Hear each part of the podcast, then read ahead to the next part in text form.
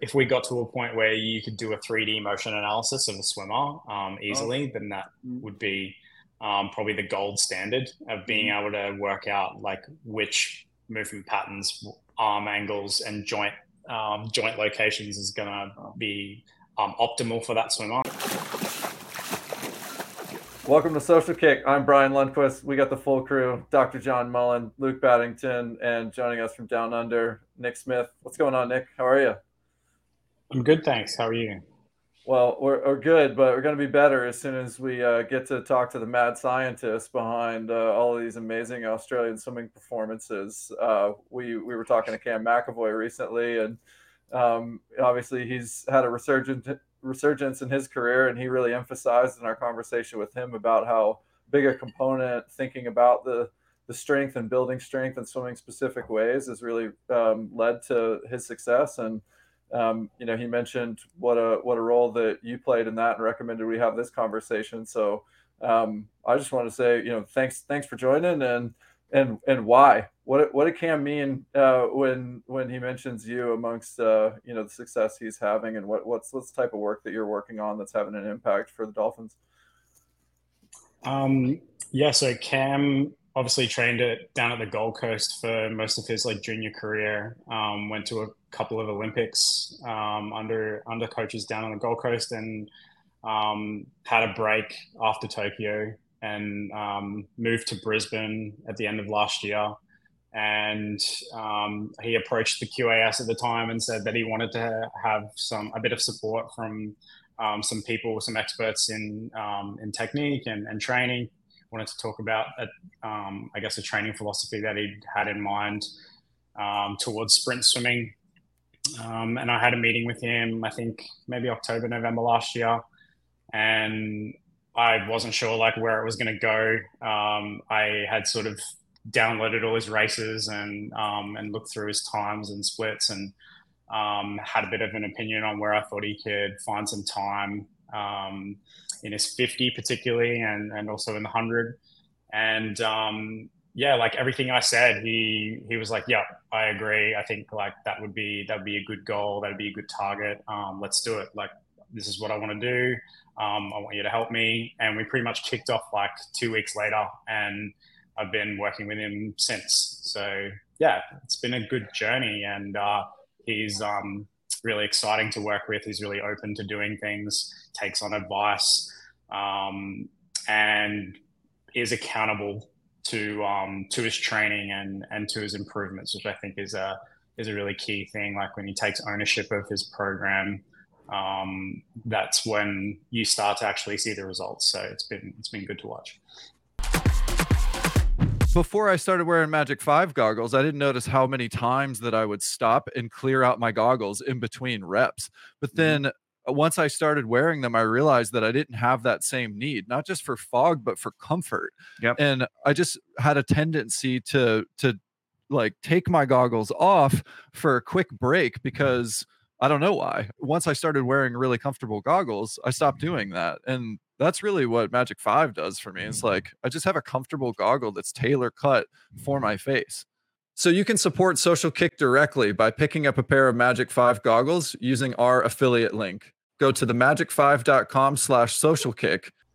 I want to dive into what what you do exactly, and I want to get a little preface. So I was always happy that the three of us, Brian, John, and I, we kind of we all swim we had our specialties. Brian, I hold held a world record. You know, John is a swimming scientist. Literally wrote a book called Swimming Science. And I guess I'm I'm from the Caribbean. But we've had people from people from the Caribbean on. We've had world record holders on. We've never had another swimming scientist on. What is a swimming scientist? And what is it you do? I, do you call yourself that? Like define that for me. We all have an idea, but yeah. how will you define what you do? Yeah, so um, in Australia, we've had sports scientists for a while um, as sort of like a fairly established career.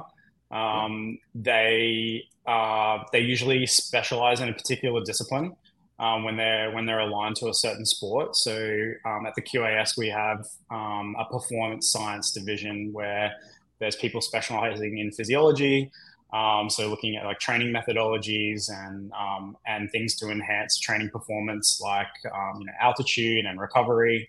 Um, and in swimming, they would work closely with the coaches on how they're prescribing their sets, um, uh, how they you know monitor their training so that they can track improvement um, and work with the coach to help that aspect. And then um, my specialty is biomechanics and um, and skill acquisition. So I sort of work with the technique side of things. So film a lot of filming and watching video of training and um, working with that more so directly with the athletes to establish like what are their key priorities um, for their strokes or for their starts and turns. Um, what's going to make the biggest impact on their performances in the upcoming season? Um, we design a plan to improve that. Um, how to give them feedback um, based on their personality. how do they learn best? And then sort of monitoring competition performances throughout the season. so I don't know if you see, we have like these big cameras that sit up the back of the stands. We film the whole race. Um, we break down um, their the details of their race into really specific um, points and give them feedback during the competition about where they might be able to improve from a heat to a final. Um, and then we use those performances to um, to go back and and work out what they need to do in training to get better for the for the next season.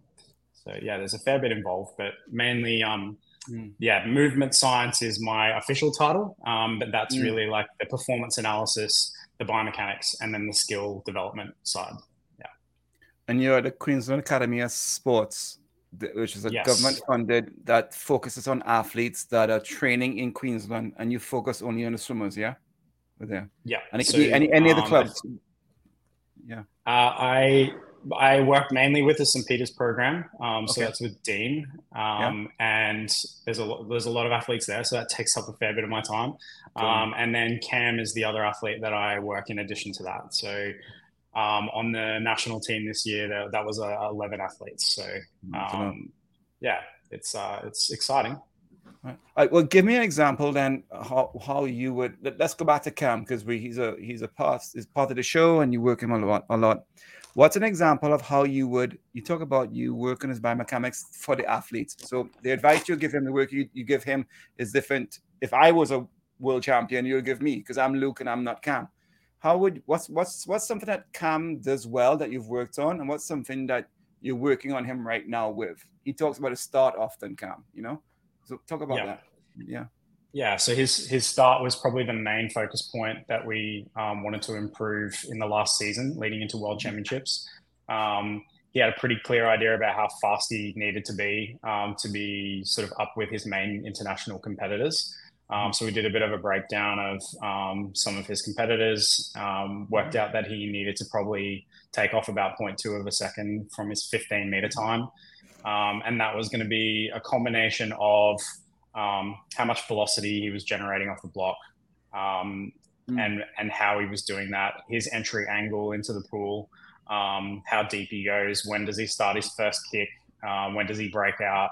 Um, so it was a really meticulous process of um, breaking down the the on block phase, the entry, and then the underwater component of his start to to find that point point too, and that was in um, combination with the work that he was doing in the gym and the mobility work that he was doing, um, uh, all sort of working together to to find that time. And Cam's really good. He's um he, he's like really um he's probably the most repetitive athlete that I've seen in terms of like really small bandwidth between a number of mm. trials. So Mm. I work with him at least once a week. He comes in and probably does anywhere from three to 10 dives over a right. two hour period. And um, huh. he can, he knows when something's off. Like he'll be able to say, oh, this one felt off, or I went a little bit too deep on this one. I reckon my time was uh, 550. And he'll always be within like 0.05 of his 15 meter mm. time. So he's really mm-hmm. tuned in mm-hmm. to um, his performance. Yeah. And you just mentioned, you know, communicating with Cam, and like I said, he can often tell something's wrong with the start and things like that. How does it work with Dean and kind of working through coaches? Uh, I know when I was working with some elite athletes, especially when swimming science or sports science was starting to come around, it was like, oh, we have the scientists coming in talking to the athletes, we have the coaches talking to the athletes, but it's a different kind of message sometimes, or it's not always provided the same way, but on the science science side as it is the coaches side. And some coaches were fine with that. Other ones not so fine with that because they want to be, you know, kind yeah. of in charge of how these things are delivered. So um, tell us how you kind of go about it and how it works at QAS. Yeah, so I think it's different, as you said, depending on the coach that you're working with. I um, I've worked with um, four or five like high performance coaches over the last two Olympic cycles, and they're all yeah they communicate with their athletes differently. Some of them want you to communicate with them first, and then they um, you know disseminate the information to the athlete. Um, Dean and I, I've known Dean for about 11 years now. So he, he and I have a pretty good relationship. Um, and probably more importantly, we're aligned on what a technical model looks like for each of the strokes. So when we look at something from above the water, we normally agree on what needs to be fixed. So um, that trust is there, and that makes it much easier for me to work directly with the swimmers. So he pretty much gives me full autonomy to um, work out what needs to be fixed. I run a lot of it by him anyway. Um, but then he'll say like, yeah, go ahead and, you know, do it. Um, you got to make sure you cover 15 athletes in, in a couple of weeks. Um, so I just sort of have to plan um, when I'm working with who and what we're focusing on. And I just keep him updated with that, but it's, um, it's a good relationship and it allows me to be effective in that program and you mentioned that you and Dean having the same biomechanical model. And, you know, PT, we have, you know, a gait analysis or a running analysis with very specific phases and things that we know to look for. Where in swimming, I think it's, you know, a little bit more undecided, at least universally, on proper, you know, biomechanics and things like that. So is this something that you and him like have kind of how structured is this, or is it more just you guys have been riffing over the last 11 years about kind of similar things that you like in athlete strokes? And is it kind of universal for every athlete that you're looking to accomplish, or is it very independent based off of each swimmer? Mm. Um, yeah, so it's pretty qualitative swimming compared to um, some other sports. They're obviously looking at a lot of video and and using you know basic physics principles to work out what's going to create more drag and what's going to be um, better for acceleration. Um, in terms of the free swim technique, yeah, probably just like understanding how each coach looks at the stroke and what key things they're they're mm-hmm. focusing on, um, and that's probably what we agree on um, uh, the most. Um, we have a, a, testing pool here at the QAS that um, gets into the, like the granular detail of starts and turns. So there's a lot of numbers around starts and turns that we can measure, which is what Cam's using to improve his 50. Um, so if there's something that we're sort of like investigating with starts and turns, we can get a pretty clear idea about what works and doesn't work when they come mm. here for testing.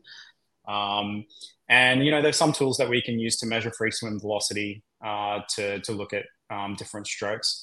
And I think um, the point that you made about it being individual is is really important, um, particularly when you've got like, um, for example, I got uh, Shayna, Mollie, and Arnie all swimming against each other. They all swim very different freestyles.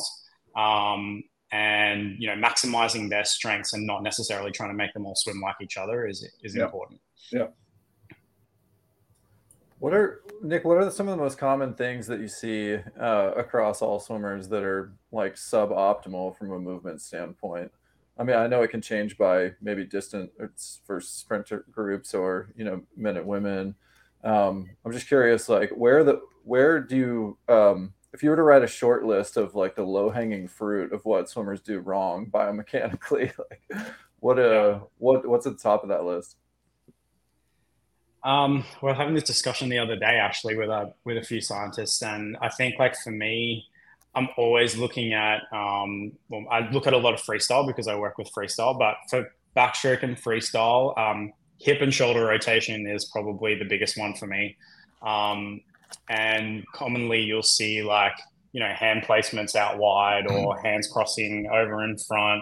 But usually it's not because their hands in the wrong spot. It's usually because their hip and shoulders are, in, are rotating too much or not. Um, the timing's not right.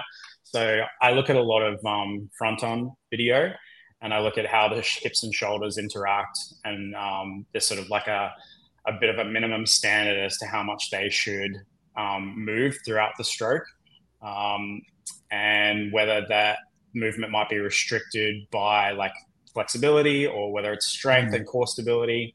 Um, trying to diagnose like what the problem is. Um, and typically, you find that when you can fix hip and shoulder rotation to what you want, that the arms and legs sort of like move into the right position that you're after. So that's probably the key one for me. Yeah, I want to dive into that a little bit more because all too often I see people treating symptoms, treating the symptoms and not the cause, and they're not looking to find out why are you crossing over, why are you going, why are you not having elbow up, not looking what's causing it all. Um, you know, it that's also your approach, right? You're trying to figure out why is that person doing this, why is you know in, in the first place, and, and treat that. Um, do you have to sh- do do your elite athletes can they make that adjustment really quickly? You mentioned that Cam can make that adjustment in his dive in no time at all. Uh, do you find that elite athletes can figure that that cause out? Because it can be kind of complicated. You've done millions of yards or meters, you know, with always the the shoulder going this way. You ask them to go like this now or whatever it is. How do you find the elite athletes yeah. respond to you? Uh, all over the place. So yeah, yeah you have athletes like at uh, you know at Cam's end that are pretty in tune and they can make a change. Um, and I've got a couple of other athletes that you know if you say the right thing, they'll be able to make the change. Maybe in you know a couple of hundred meters of swimming, they get to a point that's um, pretty good. Other yeah. athletes like I've been you know working on some things for you know six months and they yeah. they haven't like quite made the change yet.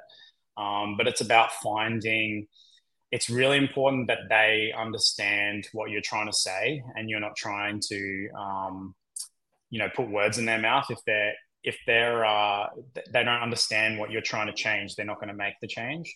Um, and then probably the other thing is they need to be able to feel the difference between what they were doing and what you want them to do. So when they do it well it's about getting them to articulate to you how that feels and they'll probably use a whole bunch of different words or an explanation that like you don't think of but it works for them. So i always try and you know if you're going through like a diagnosis process of um, okay this is what i see that you're doing wrong um, this is what we need to get to do and here are a couple of drills to help you work on that. And then when they nail it you say okay what were you thinking about then? What were the you know what was going through your head and what did it feel like and then you know we either write it down or um, um, I'll remember that for the next time that I'm working with them. So they come up with the solution, or you want them to. Uh, uh, what if you're wrong? Like how often you you say something like "crap"? That that's that that that's a wrong suggestion. I'm sorry. You get that back, and you you change and you adapt, and if you know go back. Yeah, always. Um, yeah. I think yeah, you you try you try something for a period of time, and that's probably you know a bit loose, like how long's a piece of string. Um, yeah. And yeah, if you find that they're not like they can't do it, then you need to find a different way. Mm. Um, because you know if you if you both agree that making that change is important to improving performance, then um, yeah. I think they'll they're usually open to trying something different. So. Yeah. Um, yeah, no, definitely don't always get it right first time. Um, but yeah, it's the understanding the athlete having a good relationship with them because you know they have to trust that you know what you're talking about when you're giving them a technical cue um, and and giving it time to to make the change. So i normally like allow um, a big chunk of time for them to work on you know one or two things not trying to overload them with a whole bunch of stuff that they need to change. Um, yeah. yeah circling back to cam like you said you haven't been working with him that long. He took some time after off after Tokyo. You know, he was was a great swimmer before, but had a much different training approach when he was in, on the Gold Coast. There, are you surprised by how quick he's had success again? Um, no, um, not after. I probably only need to watch him train for maybe a couple of months before I knew that he was going to do something special. And what whether that was making the world championships team and winning a gold medal, probably not. Um, but I knew that it would come at some point, and you know, obviously this year's the big year. But um, yeah, I think it um, the way that he went about his training, um, you know, the the pressure he put on himself to get things right, um, and then just tracking his progress over the season, like watching him get faster and faster. Um, it was pretty evident that he was going to swim well at trials. Um, yeah, I I'm not surprised.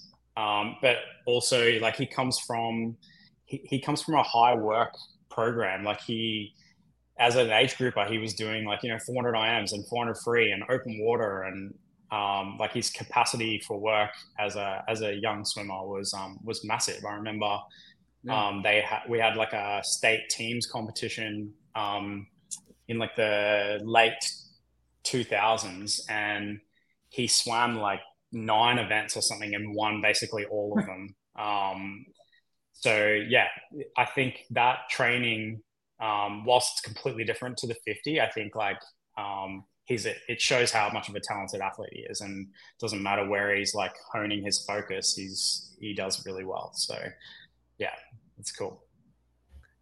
In Australia, I think still is kind of coming around to some of this training philosophy, particularly for sprinters, from what Cam and what I've heard from other uh, others in Australia. Do we think that Cam and Isaac uh, Cooper's success is going to start you know, moving that ball a little quicker towards a little bit more focus um, and acceptance towards, you know, some more, you know, dedicated sprint training and focus on these things that you've been working with with him in particular on? Yeah, I think so. I think like even before Cam, we started to look at how do we specialize in the 50 um, and how do we create um, swim programs that are geared at just um, swimming well in the 50. Yeah. Uh, I think like it's it's the balance, right? Um, there's a certain amount of training that you have to be able to do, and it's not necessarily the same for everyone. I think um, you know the resistance training that Cam does is is working well for him, but he's also an incredibly talented athlete. And um, I always get the question of you know from other athletes like, oh, I can can I drop off the amount of volume that I do and just do what Cam does and be good at the 50? And I always say, well, um, there's a whole bunch of like talent that Cam has that allows him to be good at um, certain things for the 50 freestyle. So, yeah, this is going to be a bit of um, a range of what um, a 50 specialist looks like in terms of their training. Um, I think Cam certainly um, pushing the the narrative of more specific work for that type of event, and I think we'll get there. I mean, I'd love to see the the form stroke 50s at the Olympics. I think that would open up um, the, yeah, I think that would definitely allow for specialist 50 programs. It would allow for athletes to continue swimming like further into their career as like a late 30s, early 40s athlete.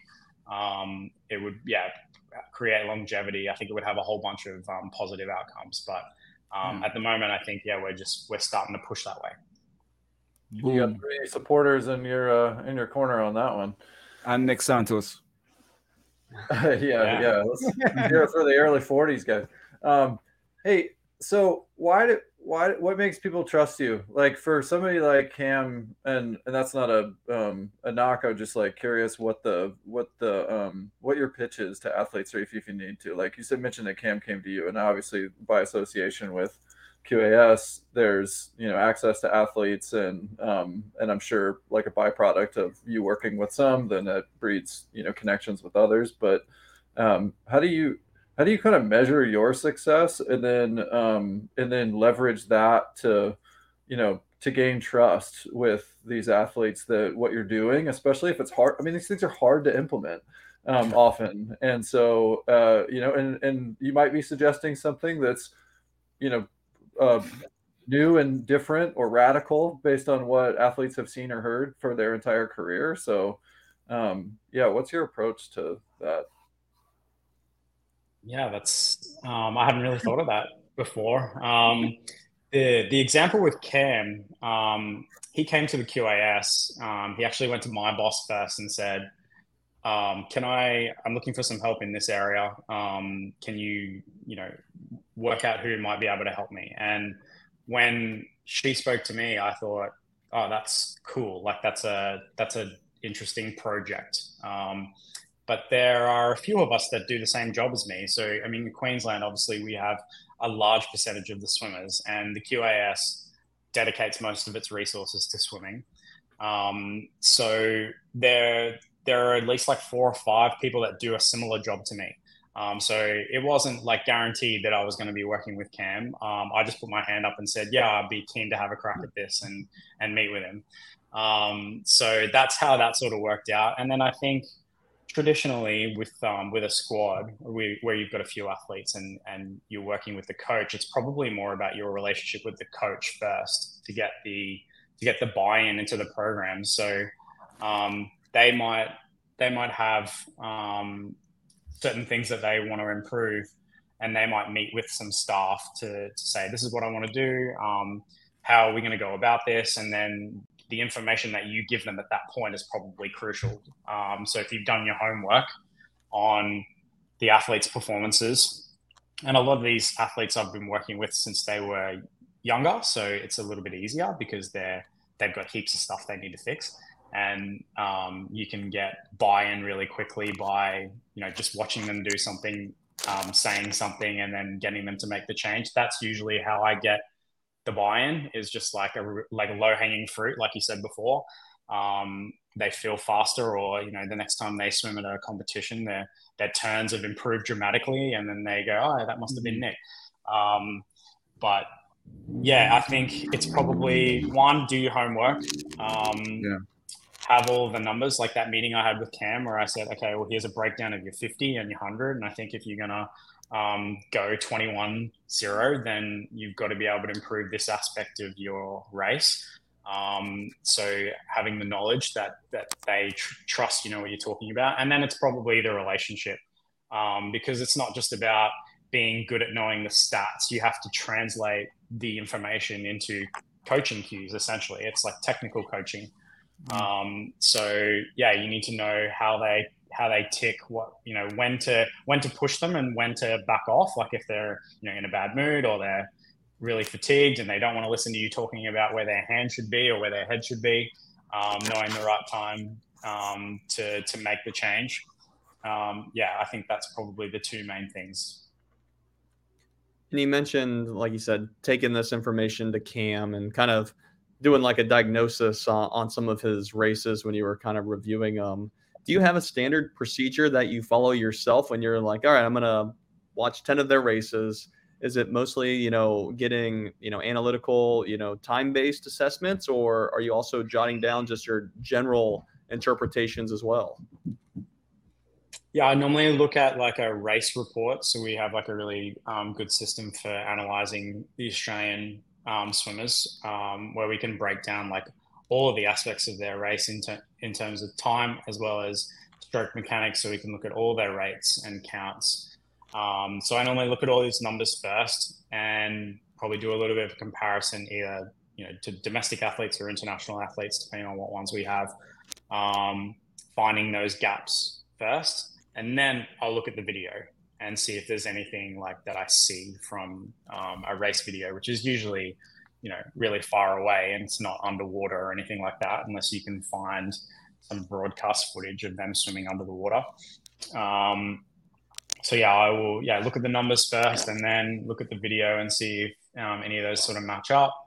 Um, know, sometimes you get to the point where you um, you don't have anyone to compare to anymore. Like we had that with um, with Ariarne, um, you know, going 356 and then 355, and we've got no one to chase. So how do we actually make her faster? Um, and yeah, like it's understanding like what their strengths are, how close to the ceiling are they in a particular part, what can they still improve, and I think like you know um, with some of them, you may have had a goal to improve like their turns or maybe their start, and yeah. they may not have got quite there in that particular aspect, but the time was really quick. So you know that you can still keep chipping away at yeah. that um, part that they were working on.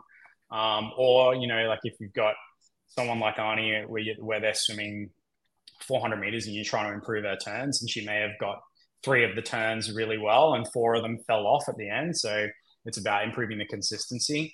Um, yeah, it's it's exciting to be able to like work right at the edge of the event and the athlete, and then you've got some younger ones that you've got heaps of benchmarks to compare to. And if you know when you've got a squad that's got lots of athletes working head to head, you can put them against each other and say, well, this person's better you than you at this, and you're better than them at this particular aspect. So let's try and um, work together and, and improve both. Are you most often uh, using the benchmarks as uh, current elite athletes, and or or are there some like historical references of people who've done things really technically great that still continue to serve as a great example, even though maybe today they're overall faster because of strength nutrition, diet, Yeah. what, you know, whatever. Yeah, I've definitely gone back and looked at races from like the late. We've got you know some races back to early two thousands, like with Ian Thorpe. Um, you know, working with Elijah and um, trying to improve his 400. I did look at some races from Thorpe and from Grant Hackett, um, and yeah, trying to pick apart like what made them good um, in terms of like just the numbers. Like you can you can p- pull out characteristics of their swimming that um, people see as like really good. Like Thorpe had a great kick. Um, and you know, I know Thorpe's coach is always on about how good your kick needs to be to be a good 400 freestyler. So how do we use that? Um, and yeah, I, I think I probably like lean towards more recent performances, but there have been times where it's cool to go back and look at historical numbers. Um, unfortunately, we don't have everything, but um, yeah, I find myself like trolling through YouTube for those races, like when um, when Thorpe went 341, not in a suit, in like 2001 in Manchester, like that. Yeah. Yeah, it's so cool to watch. Yeah. Yeah, I agree. Uh, uh, Have there been? Listen, we're human and we swim, we race, and you know we're gonna do things once in a while. In American football, they call it call it audible. Like we do stuff, we adjust the race. Have we seen stuff in a race that like, well, I, that's not what we planned, but they made an adjustment there, and that was cool. Like, there's a good story of Sarah Sjöström at, at ISL 100 IM. And she said, "Yeah, I just, I just decided not to breathe the last 25." because that's what needed to happen. Yeah. You know, I didn't plan that. That's what Yeah. needed to happen. Do you have a story of like Yeah. somebody doing something you didn't plan and like, oh, well, okay. Um, I do actually, and it's probably on the on the similar lines to Sarah. Um, and it was just at a national competition last year with um, with Mollie. Yeah. And uh, racing the 200. Um, I think it was the 200. Um, and it was like Shayna was out in the side lane, and she went out really hard. Um, and I, I'm not sure if Mollie saw her, but um, she put her head down for the last 15, like just just didn't breathe and we hadn't planned that. But she knew instinctively that if she's going to get her hand on the wall first, she had to do something different because those girls were close.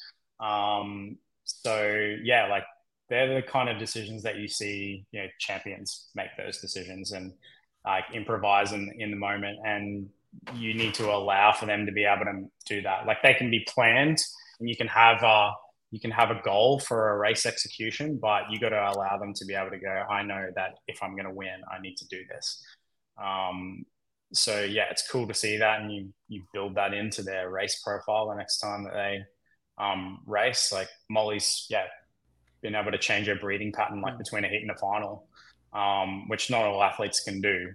Um, so yeah, it's it's uh, interesting, but it works. Yeah, yeah. Do, do, do you do you have a plan B? Do you say, listen, if in the last 50 of that 200 you're really hurting, let's go more on your on your legs as opposed to, you know, do you have a plan B of these athletes? Do you have like a different strategy biomechanically to, that works with this race pacing strategy? Um, from a from a technique point of view, I want it to be pretty set before they get to the competition. Like you don't want to be trying to change too much because you want it to be autonomous for them. They're going to stand up behind the blocks and they're just going to race. So you don't want them thinking too much about you know where their head should be or where their arms should be while they're trying to um, while they're trying to compete. So yeah, I'd, I want them to get to a point where the the technical execution is fairly automatic. Um, and I most of that stuff with the with the plan A and plan B, um, that would be up to the coach. So yeah, Dean would have all those conversations with them before the race. Um, I might talk to him about some stuff that I see, um, but then he when he's delivering like the you know before they go to marshalling, okay, this is what you got to do. Um, he'll have those discussions. Yeah. Switching gears to kind of more age group swimmers, I, I work with a fair amount of you know larger age group clubs in, in the states, and a lot of them are asking me about you know heart rate variability, monitoring recovery, and all these things. And I always tell them probably the most beneficial use of resources, in my opinion, is just to get some sort of camera and video replay system at the end of each lane so the swimmers can touch, watch their self swim and their own technique. And you can have this for multiple lanes for under thousand dollars before going down the rabbit hole of these other, you know, avenues, which can be helpful, but I think are just missing the larger picture. Um, I'd love to get your views though on, you know, what age group coaches or teams could do to better or maybe understand and utilize video analysis and, and biomechanics on, on their level? I think if they have, um, firstly, a good understanding of what their technique model is, um, that's probably the first thing. So every coach is going to like look at strokes differently. Um, I think they once they know what they want each stroke to look like, it's about probably upskilling the entire squad to to get to that level. Because um, if you make the baseline really high, then you can start doing the individual changes with the athletes as they get older. Um, there are some really easy cameras to use now.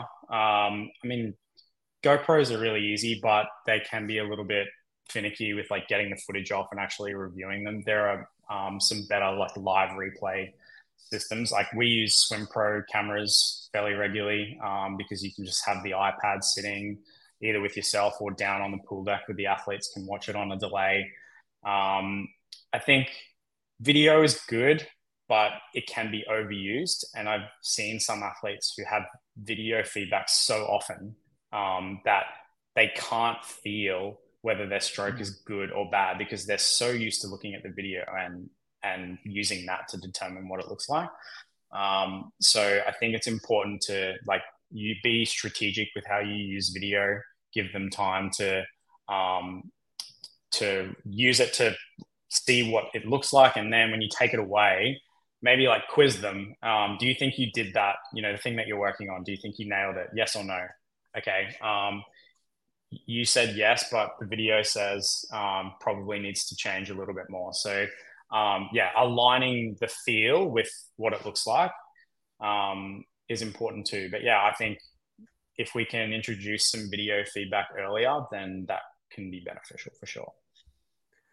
Do you think that with the athletes that use video too much, they just need to like, like you said, have it maybe used more early on with a new skill so they can like have some more confidence that they're acquiring it and then remove or provide that video feedback less and less often so they can like i said they they confirm that they have it with the video early on then you start using yeah. it less and less to you know firm up that through motor learning yeah, that's how I typically approach like a season. Um, they'll use a lot of video early in the season, particularly when they're building like their aerobic base. So they're doing a lot more longer swimming at lower intensity. It's the perfect time to change techniques. So they all have like their key things that they're working on while they're we're doing that block. They'll get video with a little bit of feedback from me, and then at some points they'll um, have the opportunity to just review on their own and then you're just slowly stripping that away as they move through the season. Um, so yeah, you take it away, they become confident in making the change without having to see it. Um, and then you know you're just like giving them like check-ins and saying, "I remember you when you were working on this. Um, this is still really good," or "No, you need to make sure that you keep focusing on that part."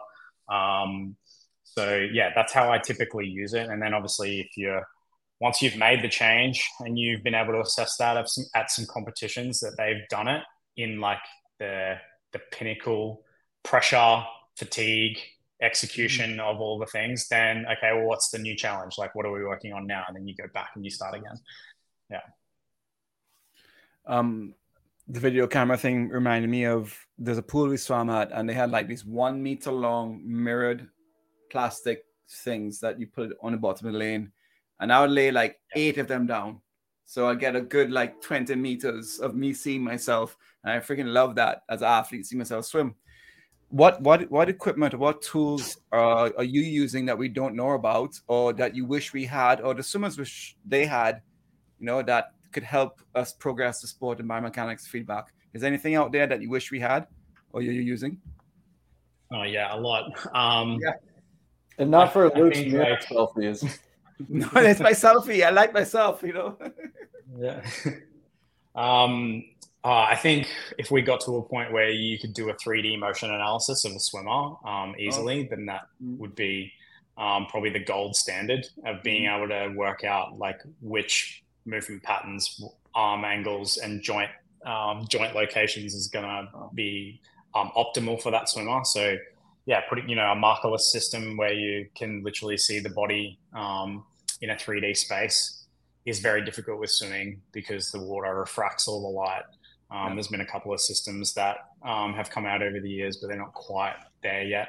Um, you know, we're getting we're getting close to like some autonomous um, machine vision systems where um, that can do a similar thing. Um, and probably the other thing we don't understand is like how the body interacts with water um, yeah. at different speeds. And you know, there's some research being done in pockets about like obviously it's not a uniform drag coefficient when you start to get faster. The wave sits in a different spot around your body. Um, yeah. That has implications for timing and um, body position um, and when you need to be propulsive. Um, so we don't know everything about that yet. Um, yeah, just like really simple systems for like measuring free swim velocity. Like we're starting to get you know really good with inertial sensors that you can just put on the hip or the back of the shoulders. Um, and work out how fast they're going. Is there any difference between left and right catch? Mm. Um, how much are their hips rotating? Um, just being able to like pull out the numbers on that quickly. Um, I think that's probably where we're going to get to next, where you can mm. literally just put a device on the back, get them to swim 50 meters, pull it out, and then you just download the whole mm. data set, maybe match it up with some video. I think that would be really powerful. Um, I wish I knew somebody doing their PhD thesis on relay starts and technique around that. Do you know anybody who does, who's doing that right now? Talk to us about what you're doing your PhD on because that's not you're doing oh, a PhD yeah. thesis on relay starts. I mean, yeah, Brian, John, and I have spent hours on our relay starts, but what's your what's your PhD thesis on, and, and how is that going to? Uh, I've been doing it for a long time. Sometimes I forget what my PhD is on. um, yeah. Uh, so the the reason why I chose relay starts was because I felt like it was something that we um, didn't really look too closely at as a key um, contributor to relay team performance. Mm. Um, so the first part of it was just to look at historical relay races um, and the influence of the start on the performance. So I, you know, wanted to look at all of those athletes that competed at the highest level, so World Championships, Olympic Games, Commonwealth Games. Um, uh, if they were doing like the 100 meter freestyle and they also competed in the 4 by one what was the difference in their split times? Um, and what was the difference in their start times? And were they actually getting the benefit of the relay start um, being able to like move before um, generate momentum off the block? Um, and then the next part was okay well what what technique is actually good? Because we've seen so many um, evolutions of relay start technique over the last probably 10 to 15 years.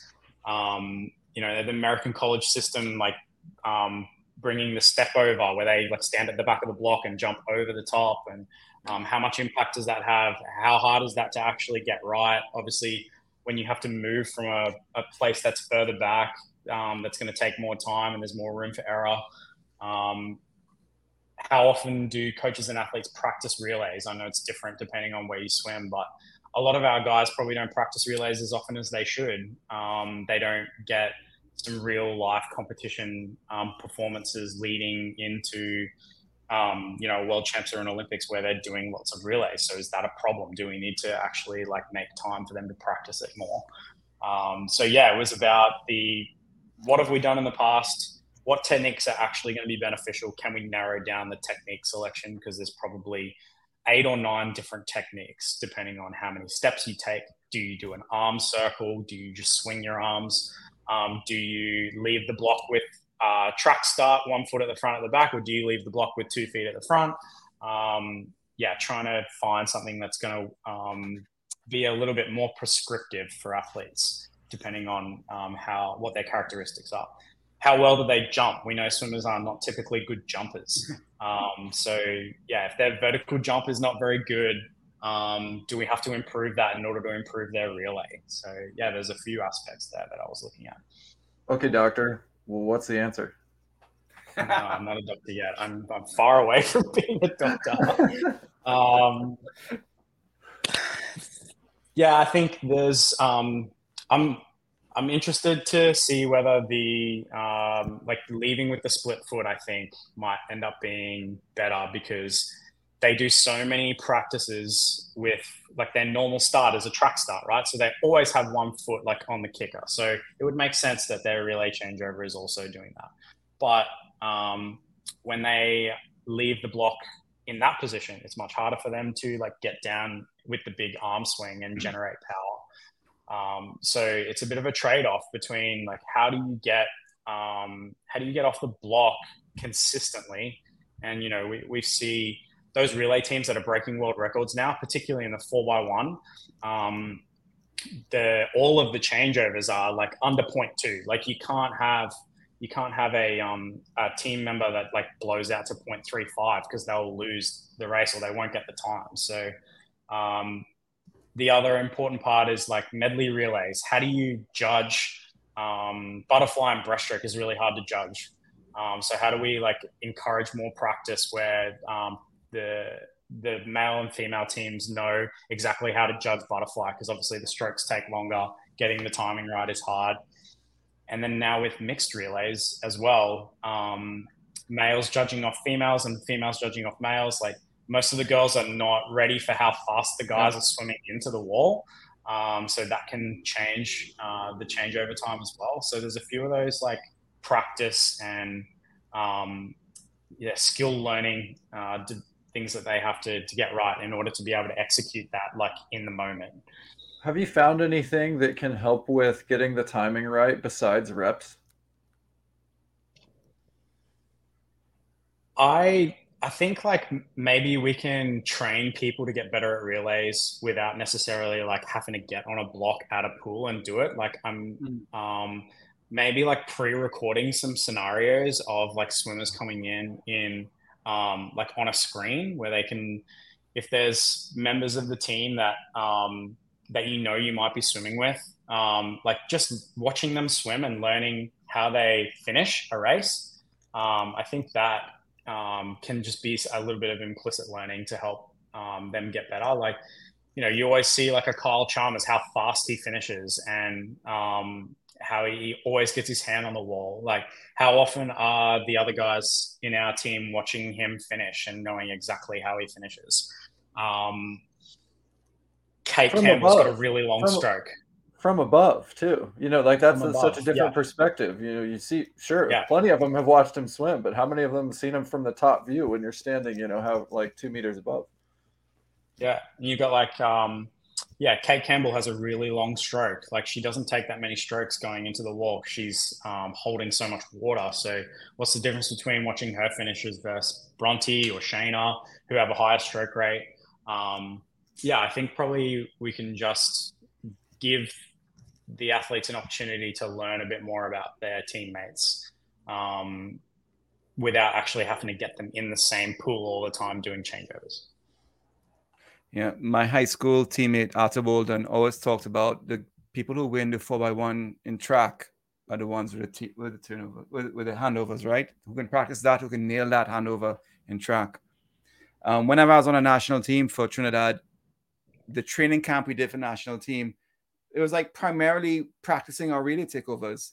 And you know, we set who, you know, like, okay, I know Brian's gonna be ahead of me, but it wasn't that often. I didn't get to do that many reps um, of it. How, how, how I mean, how how important is it really that I know how Brian Lundquist is coming into the wall versus John Mullen? It's, I mean, it, it really is makes a big difference. Do you agree? Like, you know, yeah, yeah. Um, but um, we don't get that much opportunity to practice that because um, unless I'm on a national team for the last 10 years, you don't get as much opportunity. Um, yeah. Yeah, I, I think that, that, particularly yeah. particularly for those, yeah, the four by one's probably the big one. Um, four by two, like you've got more time to like there's more swimming time, right? So the changeover right. is probably more about being safe rather than um, than trying to like get a really short changeover time. Um, but yeah, we, we've seen re- relays won and lost within 0.05 of a second. So if you Yeah, can totally. improve that with a changeover without any effort and it's just a skill learning, um, why not? Agreed. One thing I, I was thinking about, uh, thinking of some of the middle distance swimmers you've worked with, is that most of them don't seem to have a, a large galloping freestyle stroke. Um, is that something that you think is, you know, not as efficient to, ha- as compared to a more symmetrical stroke? I know in the, you know, a lot of the swimming research shows, you know, yeah, a more symmetrical stroke should should be more beneficial. Then we saw a big wave with like Phelps and some of these guys with a really, you know, large gallop in their stroke where, you know, I think a lot of coaches like, what does the swimming science even know? Look at Phelps. He's the fastest. He's got this huge gallop in his Yeah. stroke. Um, could you expand on, on kind of what you think on middle D in particular, that technique? I think probably the athlete that sort of changed it for me watching her swim um, across multiple distances was Ledecky. Um, the way she swims, like from the 100 meters all the way up to the 1500, um, is just the same stroke basically at a higher or lower rate. Um, so, like, really good opposition timing. Um, and you know no dead spots in her stroke and i think that that's probably the way um, a lot of the middle distance guys that I work with go um, from an efficiency perspective. But yeah, we've seen highly successful, particularly distance swimmers, swim with like a bit of a lope stroke or a bit more catch up. Um, for example, like Mack Horton has a really um, like catch up type stroke, and you know has has had success with that technique. So I think it's some of those guys swim like that, and it's um it's efficient in terms of like their energy cost. Um, but then others like need to be able to apply pressure the whole time um, and not have any like dead spots with their hands out in front. Um, so yeah, I don't think there's hard and fast rules on it yet. I think um, we know that you, there's going to be more of a lope, like depending on how you breathe as well. And I think like a lot of our like male freestylers that lope, they actually accelerate really well on that like breath stroke. So they like lie out a little bit more in front, but um, they can generate a lot of force after after that stroke, and that causes the lope. Um, and sometimes when you try and get them to swim with like more traditional opposition timing, um, they can't do it. Um, so they just they they love being able to like you know um, yeah, accelerate way more on one arm than the other, and that's um, that's what causes that load. So yeah, I I can't say either way that one is better than the other, um, but yeah, I think maybe for certain distances, there's probably one that's more preferred. But yeah, we've got so many. Um, Yeah. I think like the, the the girls that race the 200 free, they all swim pretty similar. Um, you know, Elijah swims the 400 freeze a little bit more lopey. Um, you know, Jack Cartwright swims the 100 freeze a little bit more lopey. Um, and then you've got like, you know, the guys that swim the 50, like Cam, um, com- completely opposite timing and like perfect either side. Like there's no difference between left and right arm. Um, yeah, so I think it's uh, it's definitely individual. Yeah. The kick plays a massive part in that too. Um, like Mollie has a fantastic kick, and that and that allows her to be a little bit different with her catch. So, yeah, it's about those individual strengths, like what makes them good, even though their technique looks different. Yeah. All right, Nick, we know you got to go, so I'm just going to end with a few quick rapid fire here. What's the, who's got the best technique you've ever seen? I just said that there's multiple techniques that are different, so I can't really say that one looks one. better than the other. Rapid. Oh. You just I, no, I can't. I can't answer that. I, I, you know, I've been privileged to work with, um, you know, four or five world champions in the same event that um, that swim with different techniques. So I can't say that one looks better than the other. Um, yeah, so I'm, I'm not gonna I'm not gonna answer that one. I, uh, Um, I, yeah, right. All right, maybe the flip side, and maybe not one of your athletes, but who's got the worst stroke you've ever seen, but was really successful in the pool? Oh, there's one athlete that comes to mind um, that is hard to watch just from my like perfectionist freestyle view, and that's um Paltrinieri. but he must have an un- unbelievable engine, like unbelievable engine. Um, and I just think every time I watch him swim, I think, ah, if we just fix that and we just fix that, the guy would be like the world record holder for sure. Yeah. Yeah. All right, what's what's your personal biggest swimming flaw that you hope none of your athletes have to watch you do? Oh, me, me swimming. Yeah. Um, I think uh, probably my tumble turns. Yeah. All right. la- Last one is uh, how important is social kick to optimizing swimming speed?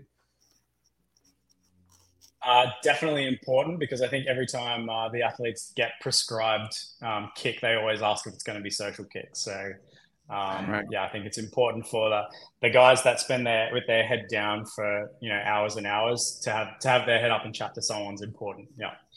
That's the answer. All right, movement scientist Nick Smith, thanks for sharing some of your big brain with us. We appreciate it. It's been fun hanging out. No worries. Thank you. All right, that's it for this episode of Social Kick. We'll see you next time. Hey, everybody. Thanks for hanging out with us. If you're enjoying Social Kick, tell your friends about it. And be sure to tell us what you liked by leaving a comment and subscribe wherever you get your podcasts. Follow us on Instagram. Please subscribe to our YouTube channel, The Social Kick. And you can find all of our content on our website